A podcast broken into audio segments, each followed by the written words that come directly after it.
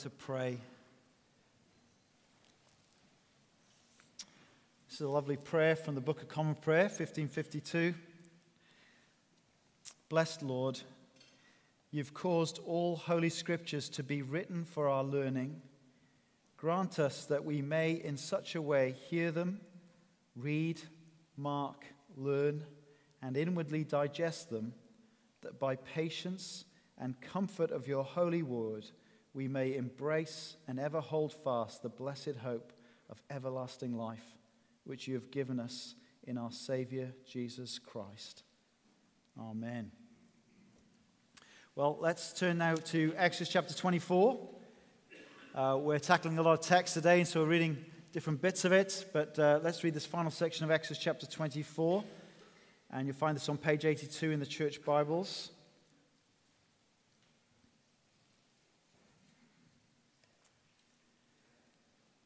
Then the Lord said to Moses, Come up to the Lord, you and Aaron, Nadab and Abihu, and 70 of the elders of Israel. You are to worship at a distance, but Moses alone is to approach the Lord. The others must not come near, and the people may not come up with him.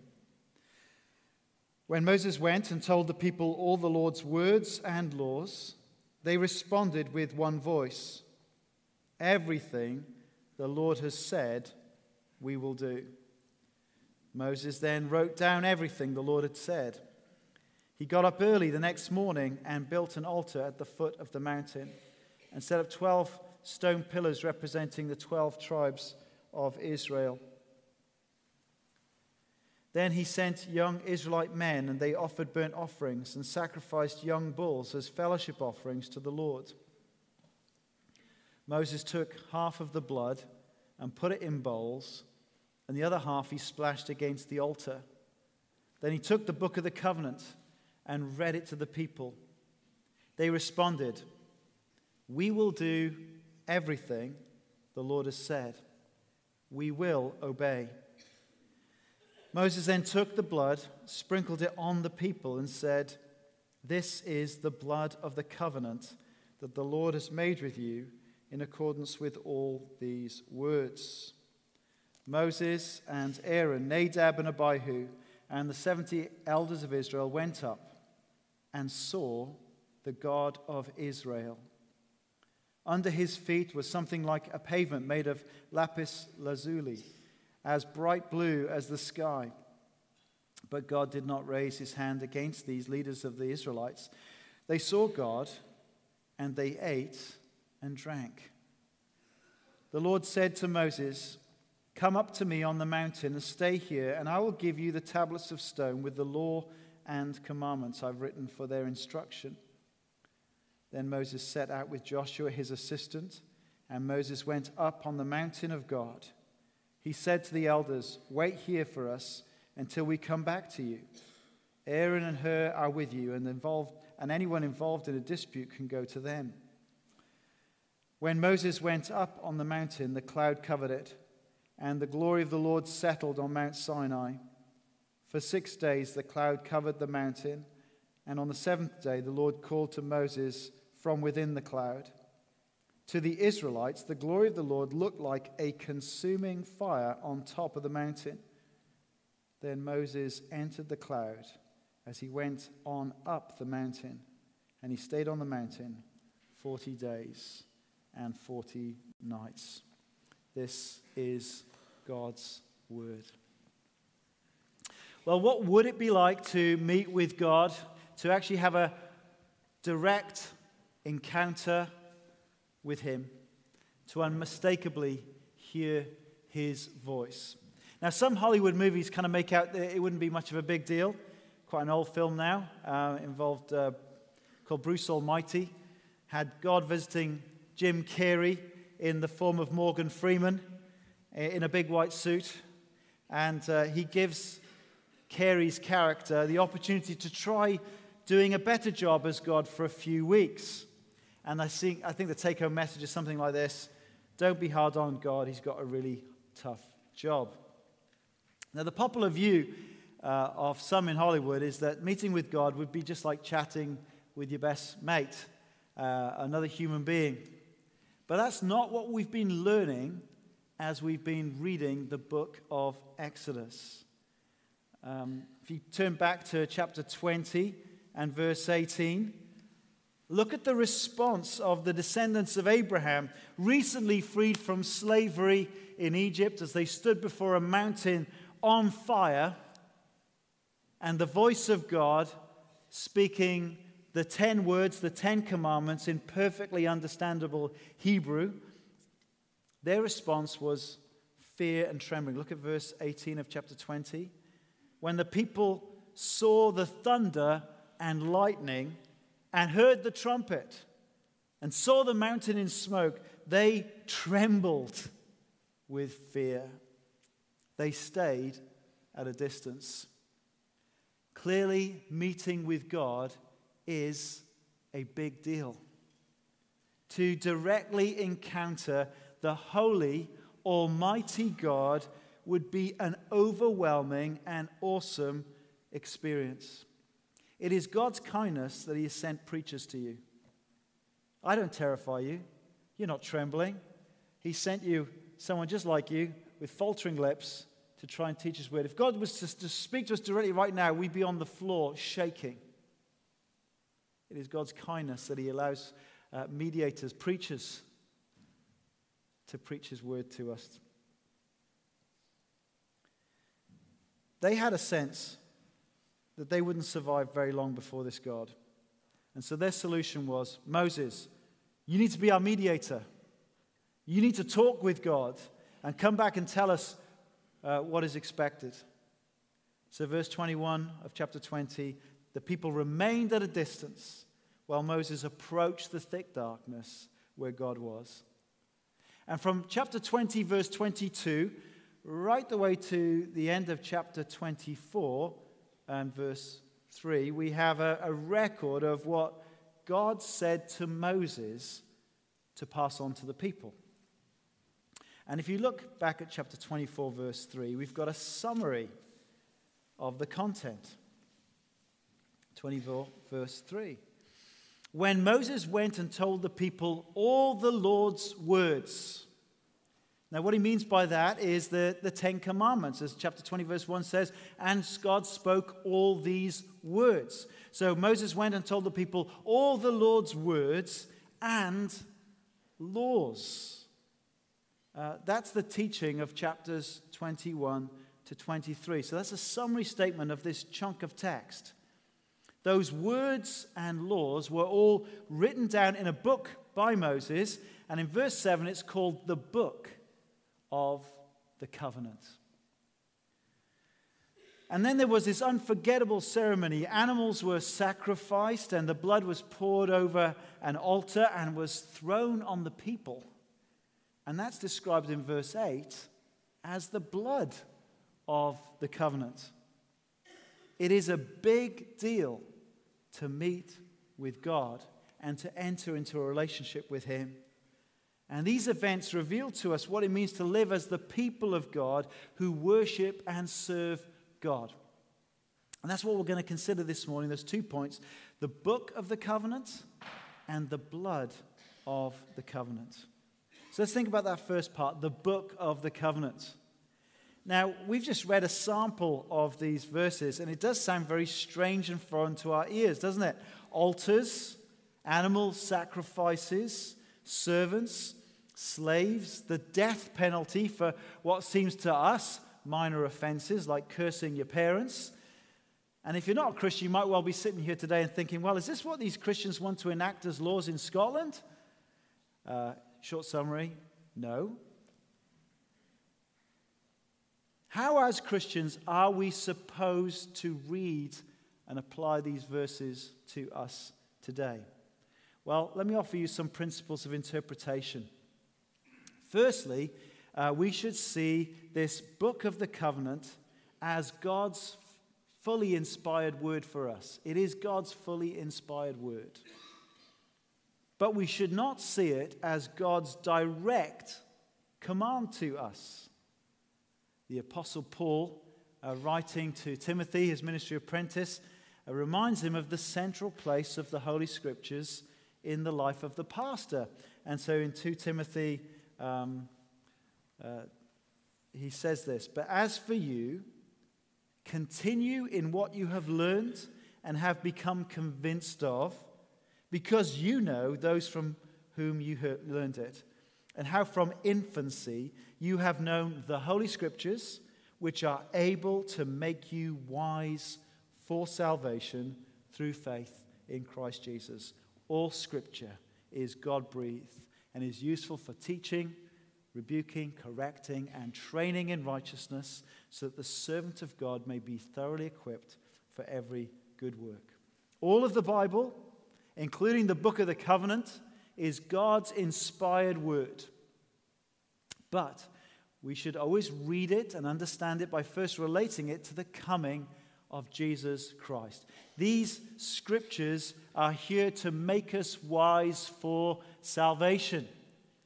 They alert us to our need for salvation, and they point us to the Savior, to faith in Christ Jesus. So we can't apply these laws directly to us today.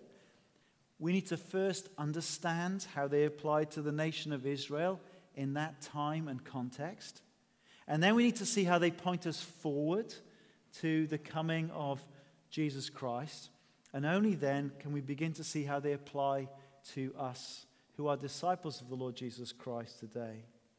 Because we as Christians are not under the old covenant uh, that we read this, this morning, but under the new covenant made possible by the Lord Jesus Christ. But this old covenant is patterned and shaped to reveal and show us what the new covenant is the fulfillment of. There's much to learn here. These are not irrelevant scriptures to us, but we need to first consider how they teach us about God's intention uh, for his people. Now, have you ever worked with a boss who, uh, you know, got really angry with you because you didn't do something that he never told you to do in the first place? Have you ever had that experience?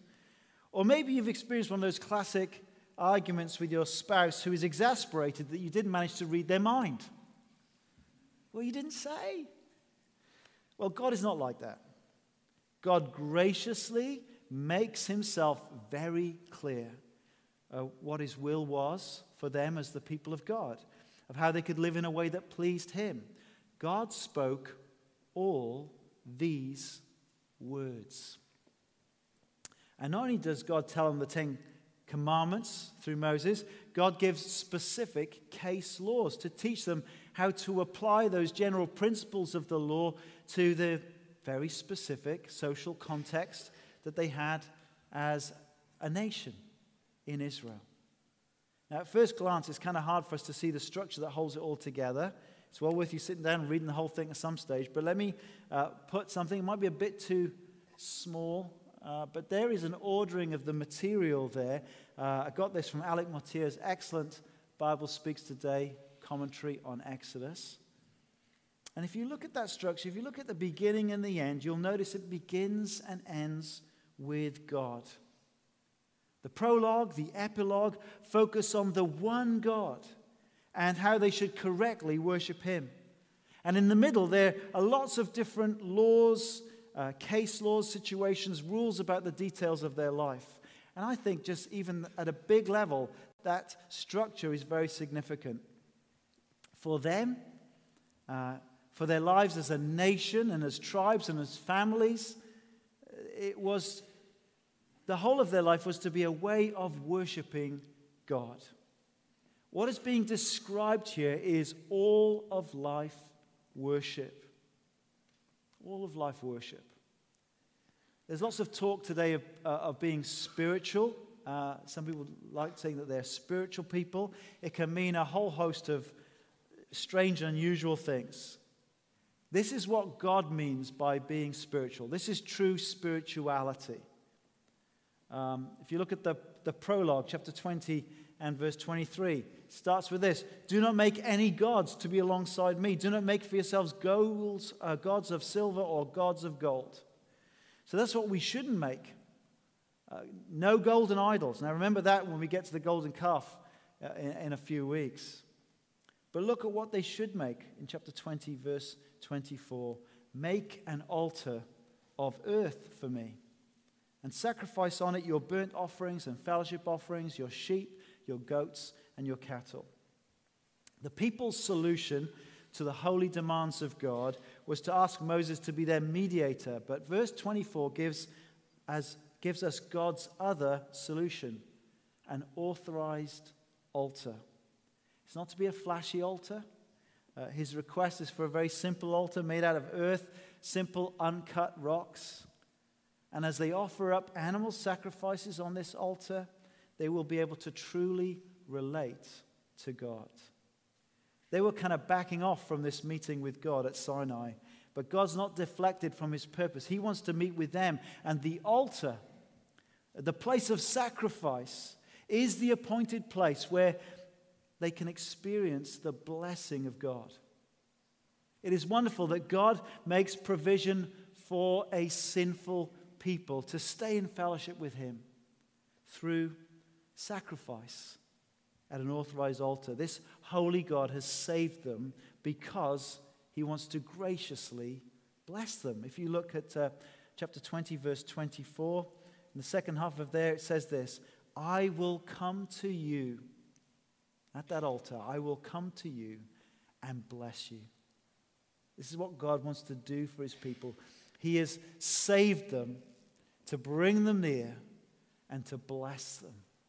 And the place of blessing will come at the altar, at the place of sacrifice. See, obeying these laws that we only read a sample of this morning was not the way that earned them salvation. It didn't earn them a relationship with God. God had already saved them, He brought them near. But here is a pattern of life for a redeemed people to be able to live to please the Redeemer. And this is further underlined. At the end of these covenant laws, God instructs them how to worship Him through the calendar events of their whole life. So turn to chapter 23 and verse 10. Um, and, and, look at that there. You'll see that uh, when they enter the promised land, they are to live in a seven year cycle that points them to the God who brings all the blessings of life. So, verse 10 for six years, you are to sow your fields and harvest the crops, but during the seventh year, let the land lie unplowed and unused. Then the poor among your people may get food from it, and the wild animals may eat what they leave. Do the same with your vineyards and your olive grove. Don't you just love that God cares about the wild animals? He cares about the badgers and the hedgehogs. Uh, on the seventh year, let them to be able to rummage around your fields and enjoy it. And there's also not only a seven year cycle for Israel, but there's a seven day cycle that points them to God. So, verse 12 Six days do your work, but on the seventh day do not work, so that your ox and your donkey may rest. God cares about the farm animals. Good, good news for the vets here. He cares about the farm animals. So that your ox and your donkey may rest, and the slave born in your household and the alien as well may be refreshed. Isn't that wonderful?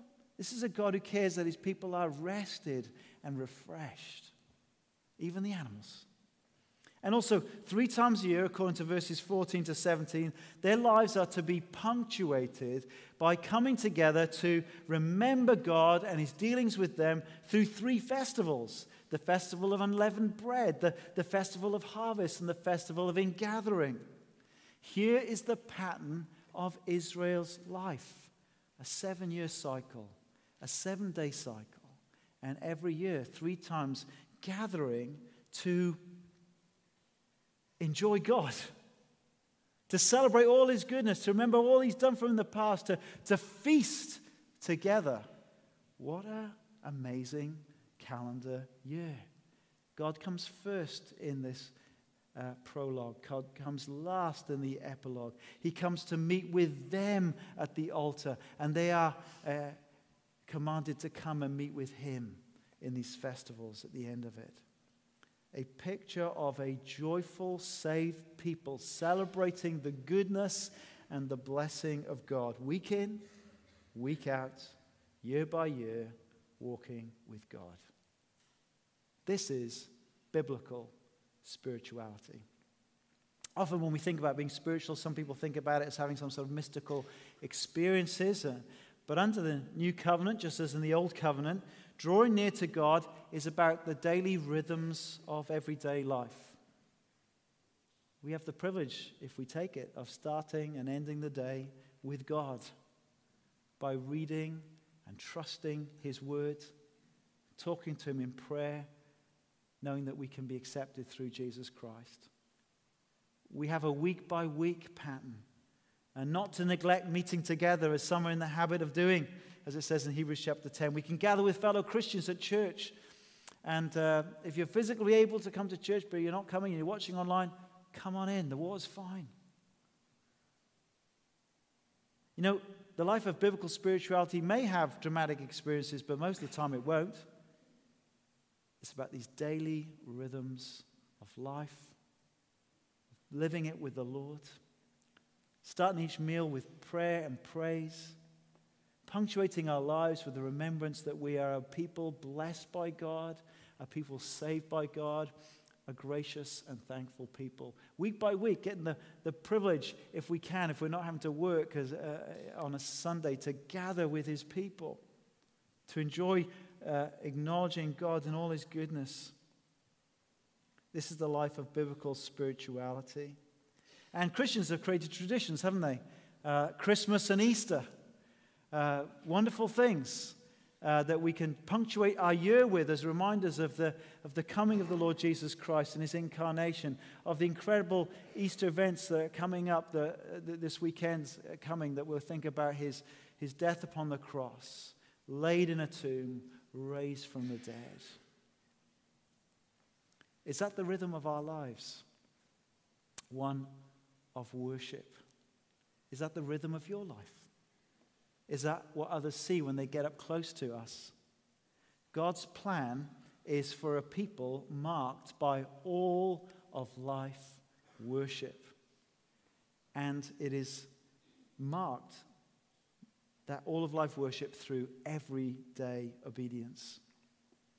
See, the topics covered uh, by the Book of Covenant are very diverse and comprehensive. Uh, relating to the household, how we treat those who work for us, protection of property, uh, of people, dealing with injuries and compensation, sexual malpractice, care for the vulnerable in society, integrity and honesty in business, work and rest. It's all in there. God cares about the whole of our lives. To be God's holy people, they're being called to reflect the character of God in their everyday lives. Now, grazing rights for your flock might seem very mundane and odd to us as city folk, but the truth is that most of our life is caught up with very mundane matters. That's where we live most of our life, isn't it? The ordinary existence of life. And of course, if you're a farmer and you have animals to sustain, access to enough pasture and water is vitally important. Not mundane at all, vital. And the God who created all things and who has acted in history to redeem his people is a very practical God. He cares about every little detail of our lives, every moment of our lives. And all of our life can be an opportunity of worshiping Him, whether it's the way we drive our cars, or changing nappies, or washing clothes, or buying and selling in business and shopping, or, or doing an honest day's work wherever it is, or rest and relaxation, or our conduct in our relationships. It's all an arena, potentially, for the worship of God. It sanctifies the most ordinary and mundane moments of our lives. Uh, I remember back when there was a huge scandal and this massive energy company, Enron, um, collapsed after major financial fraud. And what was a little bit odd about it all was a number of the senior executives were church going folk. And it seems to me that God is not pleased if we attend church on a Sunday and then spend the rest of our week being part of major financial fraud. There's a mismatch there. That's not the way God wants his people to be.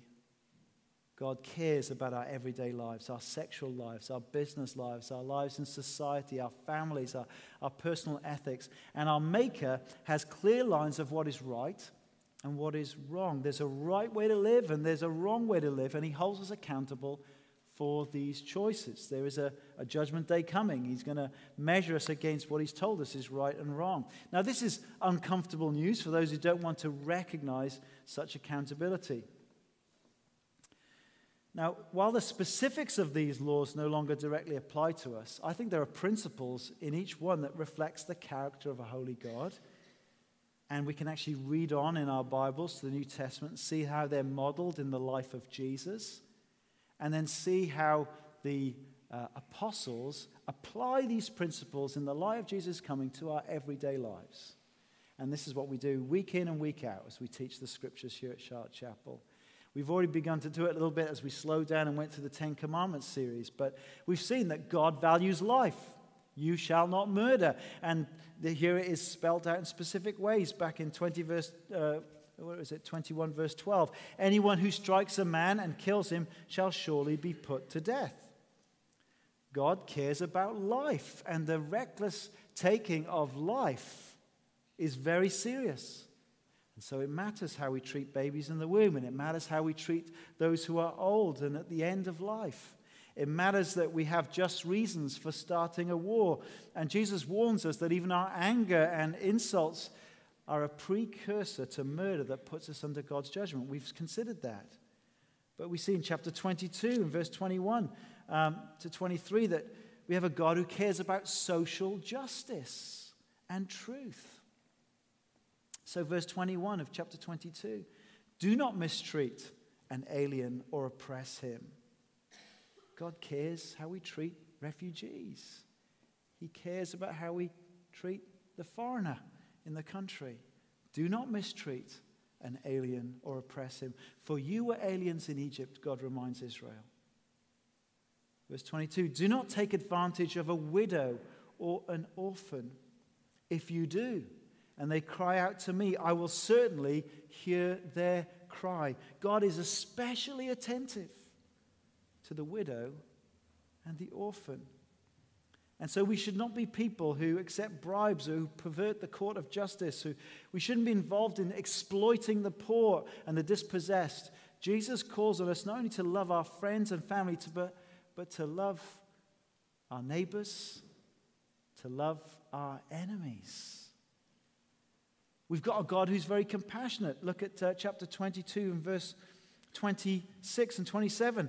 If you take your neighbor's cloak as a pledge, return it to him by sunset, because his cloak is the only covering he has for his body. What else will he sleep in? When he cries out to me, I will hear, for I am compassionate.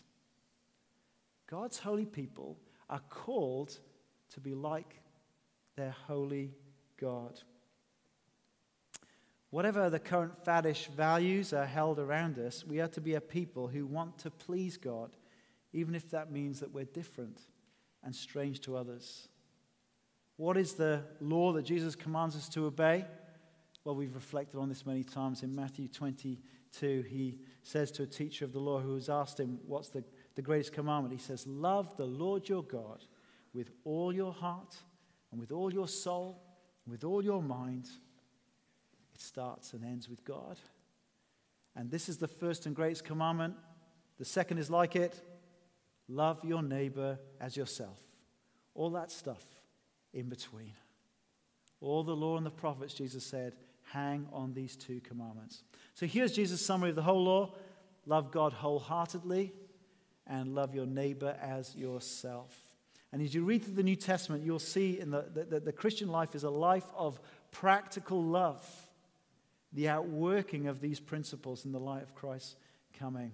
Keep coming week in, week out, and you'll hear us teach this reality.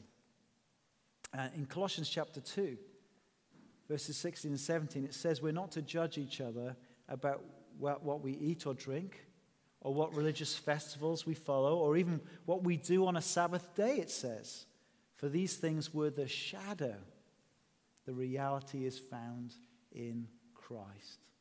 So the specific laws in Exodus were, were, for a time, they were a limited expression of this principle of the love of God uh, and neighbor within a specific cultural context.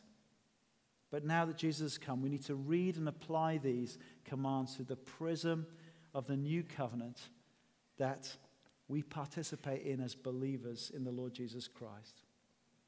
A new command, Jesus says, I give you love one another as I have loved you. So you must love one another. How has He loved us? With humble incarnation, with obedience to the Father, with self sacrificial giving of His life for others. Just as I have loved you, so you are to love each other. But alongside the book of the covenant, we've got the blood of the covenant in chapter 24. So turn back to chapter 24, verse 3. Moses told the people all the Lord's words and laws. And look at their response in verse 3. Everything, everything that the Lord has said, we will do. That's pretty confident, pretty clear, isn't it? Yeah, we're going to do the lot. Um, God was clear to them uh, about the covenant relationship he was calling them into, and as the people responded willingly and positively. And so Moses wrote down the words of the Lord, verse 4. He then built an altar, representation of the, of the meeting place with the Lord, and on the altar is fire, a picture of God's holiness, upon which sacrifices are placed. And around the altar are the 12 stone pillars depicting the 12 tribes of Israel.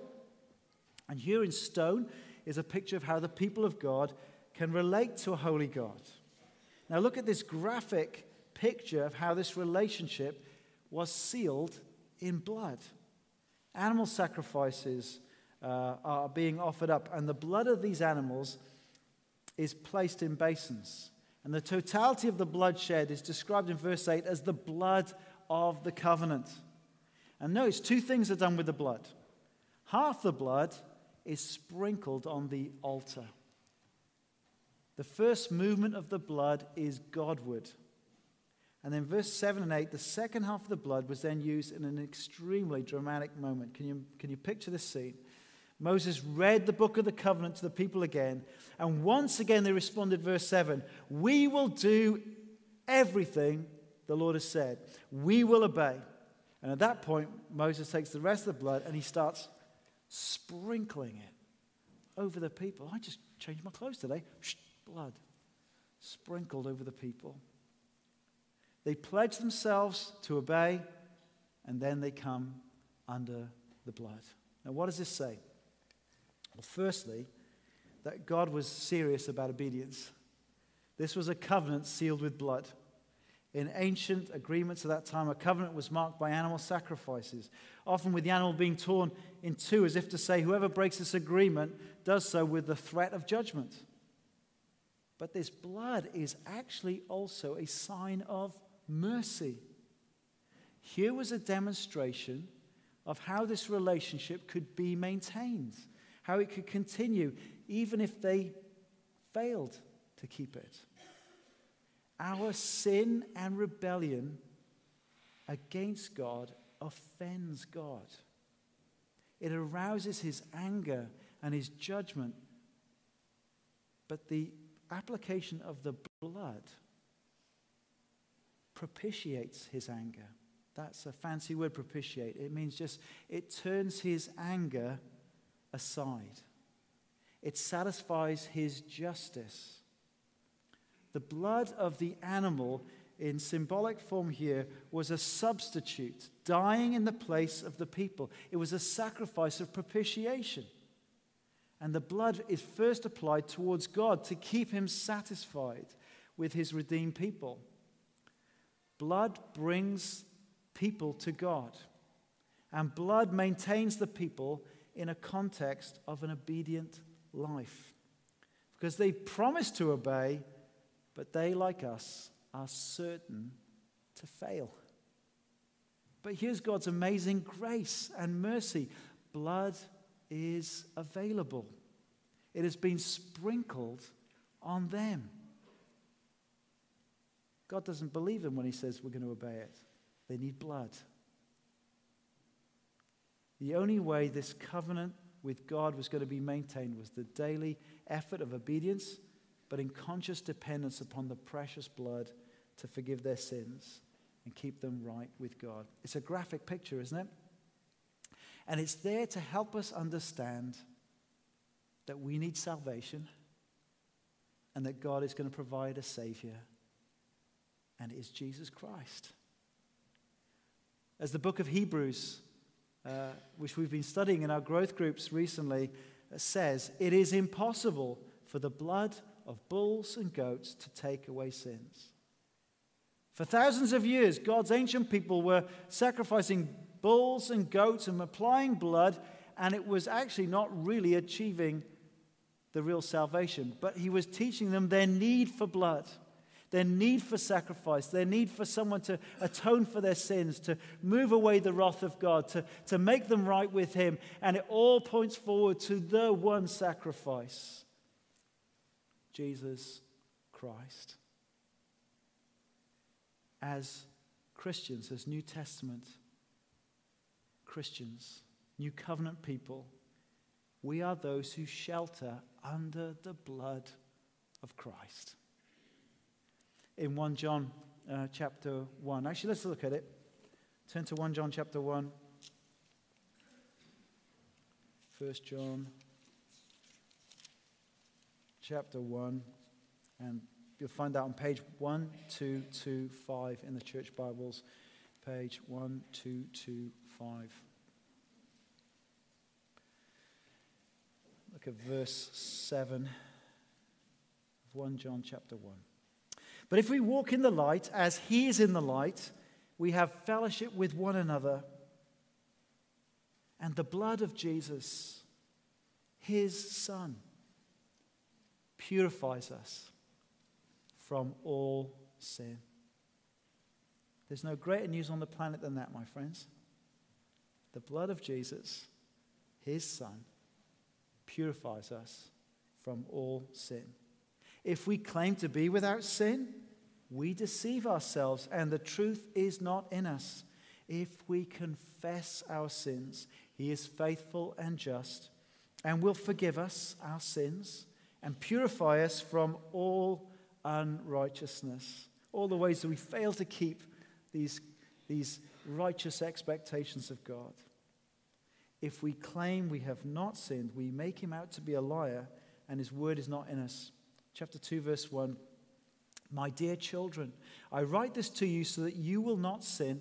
But if anybody does sin, we have an advocate with the Father, Jesus Christ, the righteous one. He is the atoning sacrifice. The proper word there is actually, He is the propitiation for our sins. And not only ours, but also for the sins of the whole world. Do you see that we're actually in the glorious fulfillment of what we see in picture form in the Old Testament? Blood is needed to keep fellowship with this holy God. And blood continues to cater for an obedient people who sometimes lapse into the paths of disobedience. It is the blood of the Lord Jesus Christ that we shelter under today. Now, this is how Alec Motyer uh, puts it.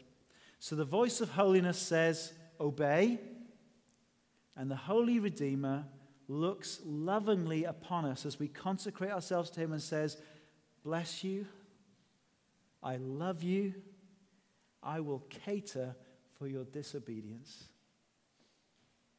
He's a holy God. There are real demands.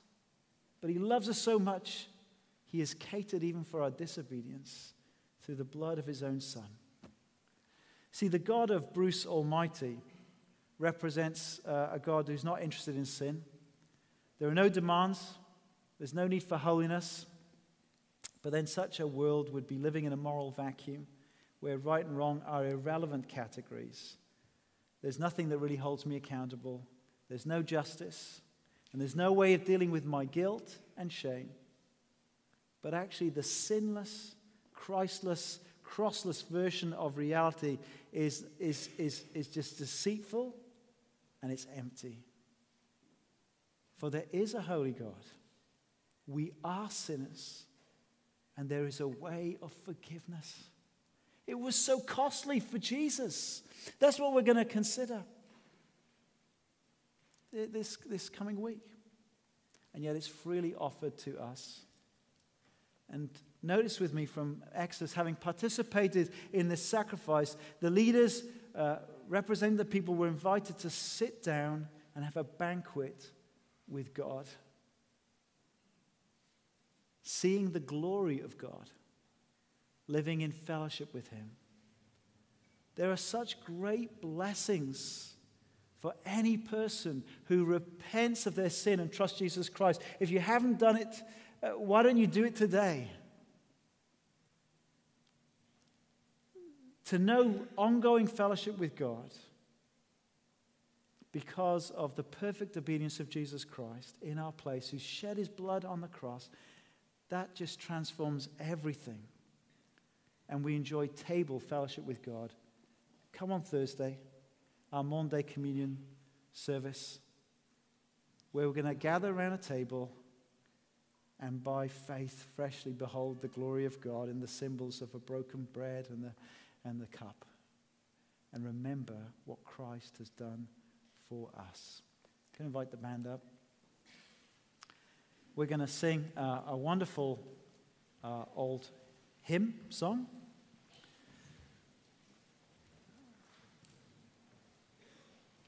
It is got a tune of celebration. It starts with the line, Yes, finish, the Messiah dies. And we're going to sing it joyfully because of what that sacrifice has achieved and we, because we know.